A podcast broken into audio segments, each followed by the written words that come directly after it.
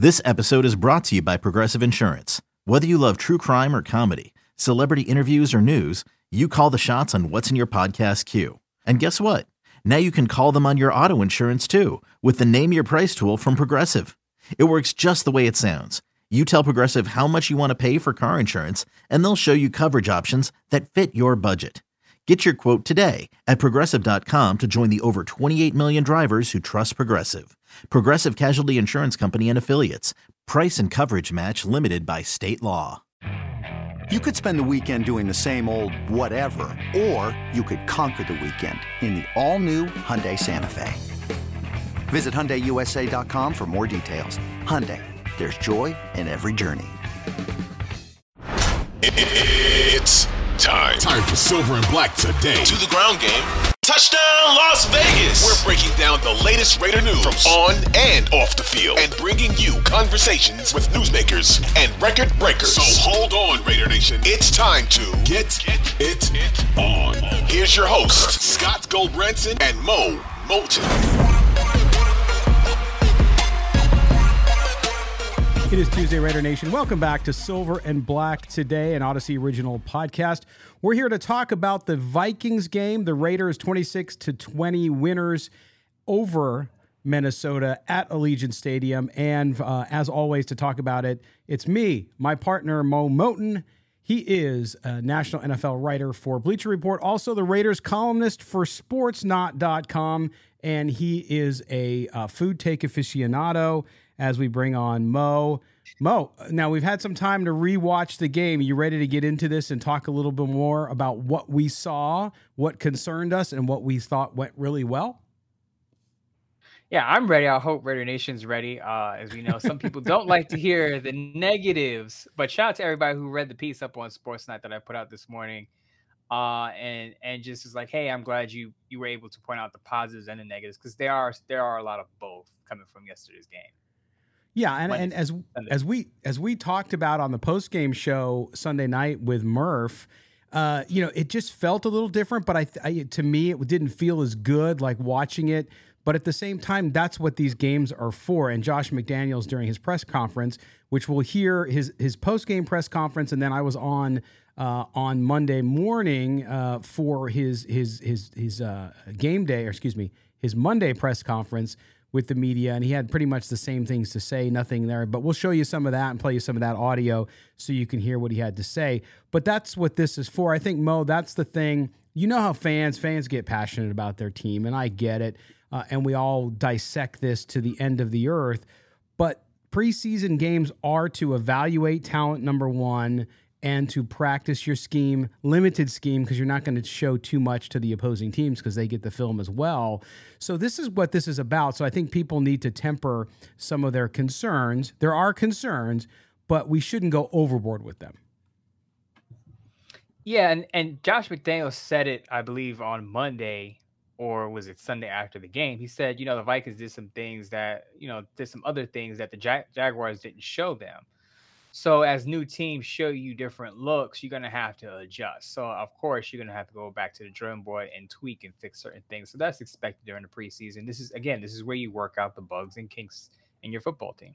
Yeah, that no doubt about it. All right, so let's dive in, Mo. In rewatching the game uh, on um, on Sunday night, uh, I did right afterwards, and and looking at that, uh, to me it was. Um, I think a mixed reaction. I saw the start of the game started really nicely for the Raiders defense, uh, including Malcolm Koonce, who I thought was one of the stars of the game, uh, and really did well and and and and kind of in, in, I can't say locked up, but certainly put himself in a nice lead for that third edge spot. Uh, do you agree with that assessment? And what about what was it about his game that we continue to see improve week by week? Very aggressive at the line of scrimmage, very active at the line of scrimmage, and I think that's what the Raiders need in a, in a third edge rusher. That guy is usually going to be your designated pass rusher behind your top two guys, which in this case is Maxx Crosby and Chandler Jones. But I think you're right. At first, I wondered whether the Raiders would bring in another veteran edge rusher, and they still might, just for the depth purposes. You can never have enough edge rushers. But I think Koonce has done enough that you can feel confident in him being that third edge guy behind Crosby and Chandler yeah. Jones. Yeah, no doubt about it. And uh, one guy they will not be going back to is Carl Nassib, of course, who on Monday signed with his old, old team, the Tampa Bay Buccaneers. So if the Raiders look for interior help and help across that line, it won't be coming from that familiar name, uh, so we can cross him out. I know we saw I saw some uh, questions about Darius Philon uh, on on your timeline. A couple people DM me about him and some others. Um, when you look at uh, that defensive interior, which had struggles again, uh, not only in the pass rush, but against the run. In fact, we'll talk about that in a second. The entire Raiders defense had some trouble containing the run with Miami, as you mentioned. Um, when you look at that and who's out on the street there, any anybody come to mind for you as a as a as kind of a, a stopgap in that middle? Uh, and perhaps some folks. I know we're getting up on cuts here. We had cuts on Tuesday, uh, and so we'll see if there's some roster movement there. But any guys that you're considering that might be a nice fit for this defense in Patrick Graham? Yeah, I haven't done any deep digging on the free agent pool other than the name that I mentioned in my Sportsnaut piece and Ndamukong Suh, because that's what a lot yeah. of Raider fans are familiar with, and that was the big name uh, even before training camp because of Suh's comments on Twitter. Some people don't want to hear about Suh because they believe he's using the Raiders for leverage. Uh, I don't know what Suh's motives are, but I do know that he could still play good football. And yeah. you can still get him on the field for 60% of the snaps, and he could still be effective on run and passing downs. I estimated, I didn't, this is not a report. I, this doesn't come from Suh's agent or Ndamukong Suh, but I estimate that he would cost between seven and eight million simply because his last three one year deals with the Tampa Bay Buccaneers were between eight and nine point two five million. So I would guess that he's not going to back too far off of that number, even mm. at his age. I believe he's uh 34, 35 years old. Um, he's probably going to cost between seven and eight million for the Rays if they want him. The good news is the Rays have enough cash to absorb his contract demands if that is his number, and still have room to sign other guys if they need to. Yeah, and that's my question for them because if if they look at to me as of today, as we're talking on our Tuesday edition here, uh, that as that $21 million cap, if you if you were to let's say theoretically give eight million to Suh, if that's what it requires to get in because you feel that way, you still need to go get that uh, offensive lineman. I believe I don't think there's any way around that. And so suddenly that money's going to go pretty quick if the names are um, like an Ndamukong Suh, but on the offensive side of that, we don't know who they might be looking at. We don't know who will be cut later on as well. Some guys hit the street. And some folks t- said to me the other day, they said, well, if someone else cut them, why would we want them? Well, some guys become cap hits, some guys become uh, uh, edged out because of their age. They're still very good and better than what the Raiders have currently on the offensive line. But you think they can address both of those but then what if they find a need? I mean, they went out and saw in the defensive backfield or at linebacker, for example, because you just don't know what's going to happen, knock on wood, with injuries. Um, but how close can the Raiders come, Mo, to spending all that cash that they have in their wallet right now? I believe if they spend, you know, about 12 million, they're still fine and they will still be left over about 10 million going into the season.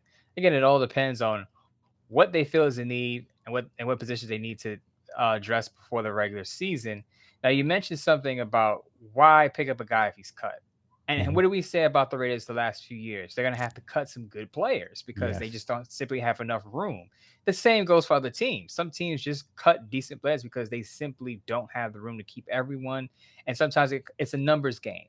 If right. you have a guy making eight million, if you have a guy making two million, and they can both give you just about the same production on the field, you're going to keep the two million dollar guy and let the eight million dollar guy go.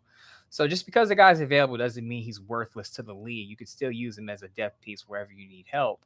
Uh, but I think the Raiders, the tricky part about the Raiders situation is when will their cornerbacks be back? And I mentioned this in the on the post game yes. show with Murph. Uh, Anthony Averett, Rock Ya-Sin, Trayvon Mullen, not back yet and they may need to address that position. If none of those guys back, or maybe if just one of those guys comes back, they're going to also have to address that position before week one against the Chargers. And that's that's what I'm talking about. That's why I asked you the question right there too, was because the money can go really fast if you have three significant needs and you have to address them in free agency. Which if that scenario you just laid out, and hopefully that doesn't happen, and they don't have to do it, and those guys all come back but if you have to, then you suddenly are looking at spending significant amount of money in those three areas. Uh, Mo, I want to know too, as you watch the game, um, rewatch the game, you know, we talk about and continue to talk about the offensive line and what's happening there. And Josh McDaniel spoke about that at the press conference. I was a little bit surprised by his comments, not because I was expecting him to say they didn't do well or expecting them to say that they, they did great. But listen to what he said here. I want to get your comments on Josh McDaniels uh, after the game talking about the offensive line. You know, and, and one of the things that keeps showing up that I'm really happy about is that there's no turnovers. Oh. That being said, Excuse I thought me. we no, just I, I mean, other clip. than I think we have some depth at tackle, you know, and and some competition. Um, you know, we've told them since the first day we got here that this was going to be a, a, situation where you know guys earn their opportunities and they'll determine their role. So uh, we felt like there's been a lot of healthy competition practice. Um, and you know, last week we started a certain group uh, against uh, Jacksonville, and uh, we felt like practice this week, um, you know, pushed that competition even further, and wanted to go ahead and give a few other opportunities today. Uh, and I thought we did that. Uh, you know, move some guys in and out inside. Started there on the right side. Again, for a young guy, he's really, um, you know, he's he's done a, nice job for himself uh, and earned the opportunity that he had today. So again, we'll see what the film shows us and tells us. But uh, I think it was there was there was some good things to see from all those tackles. Well, there you go, Mo. I, I think there was some good things. We talked about Eluemunor and some of the other guys who who did well. Simpson struggled, but what I glommed onto there, and again, Josh McDaniels learned from the master. He's much more talkative and open at this point in his career, re-emerging as a head coach than Bill Belichick is, right? So he'll talk to you more. He's not saying a lot more, but I was surprised by the word depth there. Now, if you count bodies as depth, um, okay, but I, did that did that strike you, or is it just coach speak? He's just trying to deflect. When you need mealtime inspiration, it's worth shopping Kroger, where you'll find over 30,000 mouthwatering choices that excite your inner foodie. And no matter what tasty choice you make, you'll enjoy our everyday low prices, plus extra ways to save, like digital coupons worth over $600 each week. You can also save up to $1 off per gallon at the pump with fuel points. More savings and more inspiring flavors make shopping Kroger worth it every time. Kroger, fresh for everyone. Fuel restrictions apply it's that's just semantics because technically speaking, he's not wrong. The Raiders right. have depth exactly. at tackle, other right. than Colt Miller. They have they have Alex Leatherwood, they have Jermaine Eluemunor, they have Brandon Parker, who we don't know if he's coming back or not, whatever. And and then uh, as I said, uh, Thayer Munford. There you go, Thayer Munford Jr. Munford, yep. So they have four guys who could possibly start at right tackle. So he's not wrong when he says they have depth. The problem is do they have a starting quality player there? And that's what they're trying to figure out right now. And I and someone asked me if I had to bet on one of those guys starting, who would it be? And I said Jermaine Eluemunor, only because, and I know we're going to get into this. Thayer Munford was okay on Sunday against the Vikings, but he didn't do anything to make me think, okay, the Raiders definitely have their their starting right tackle right there. Yeah. That same goes for Alex Leatherwood in his two performances. And Brandon Park, as I just mentioned, is still out, not practicing. So I think if it comes down to it and they have to pick a guy to start there, I, I think it might be Jermaine Eluemunor. Yeah, at this point, he's been the most consistent, right? I mean, I haven't seen anybody play more consistent than Eluemunor at that position. Uh, and and so to me, that's that's why I glommed onto the word because yeah, bodies meaning you have a bunch of right tackle or a bunch of tackles, yes. But to your point about quality and start, and and again, they have a few weeks to address it. So it's not it's not an emergency push the button type of thing. But for each week you go by, and we'll see how their practice goes this week. Maybe maybe somebody steps up, and we see that against Miami on Sunday. But if they go through this Miami game and you see much of the same, and they don't sign anybody before that, then I would be a little more concerned. But that was sort of, uh, I think, the, the the the point that I saw and heard with McDaniel's after the game. The other thing we talked about in the post game, Mo, was around this team, the lack of pre snap penalties that's killed them over the past couple years, and the lack of turnovers. Now, McDaniels was asked a question about quarterbacks, but he addressed this issue, and that's what I wanted to play. I mistakenly played it first, but I'm going to play the whole clip now for everybody. You know, and, and one of the things that keeps showing up that I'm really happy about is that there's no turnovers you know, and, and before we can win, we have to learn how to not lose. And, you know, all the quarterbacks went in there and generally took care of the ball, uh, made good decisions. Sometimes the best decisions are the ones uh, that nobody can tell on you know in the stadium right away that it was a good choice, but you know throwing the ball away or sometimes taking a sack, you know, and um, I thought both of those guys did a good job of moving us, scoring points, and uh, finishing some drives and, and taking care of the ball at the same time. Well, there you go, Mo. I mean, yes, for the quarterbacks, no question. The two backup quarterbacks, Mullen, actually three with Garbers coming in at the end of the game there for some slop time.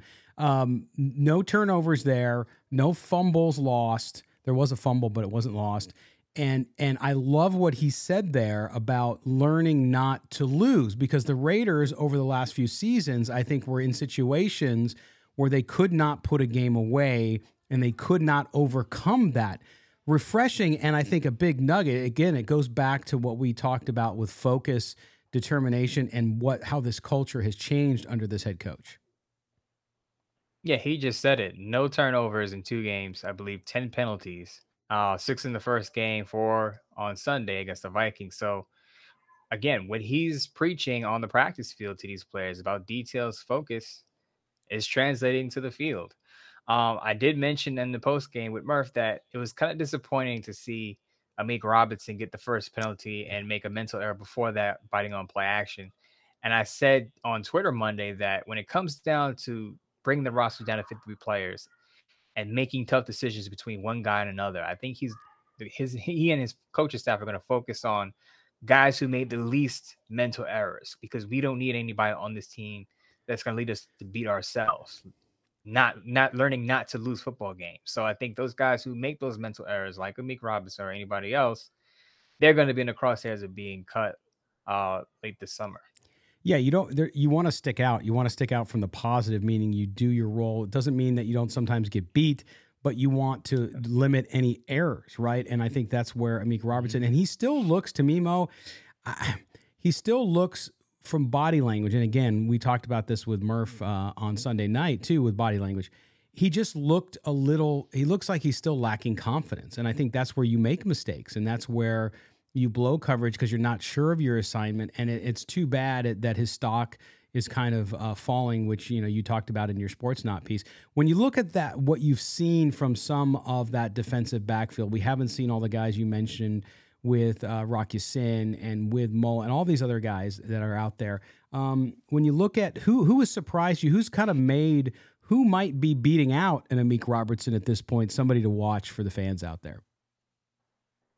Yeah, quick note on Amik, by the way. Josh McDaniels yeah. on Monday did say that he moved the Amik in different spots. So you remember reading that by language, that may be part of it.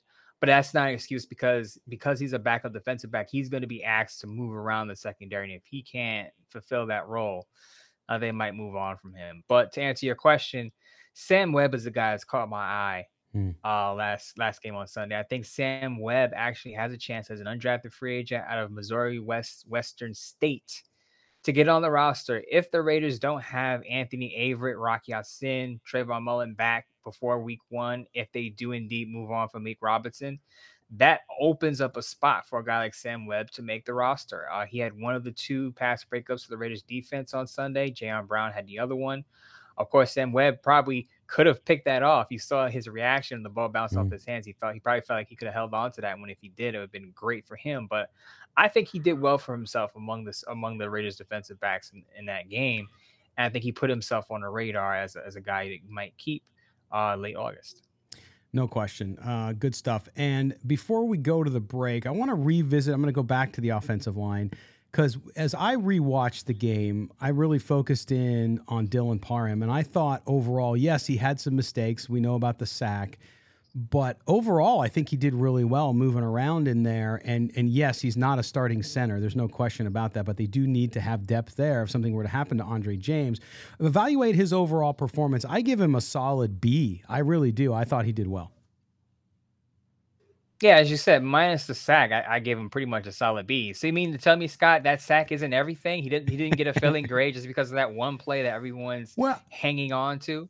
Well, and the thing about it was on the broadcast, Matt Millen did a great job describing what happened. And as a young mm-hmm. player in that position, he went to help his teammate and they brought the player around. And so it was just recognizing the defense and understanding what was happening. And that comes with experience. He hadn't seen it before. He's out there playing center for the first time this season.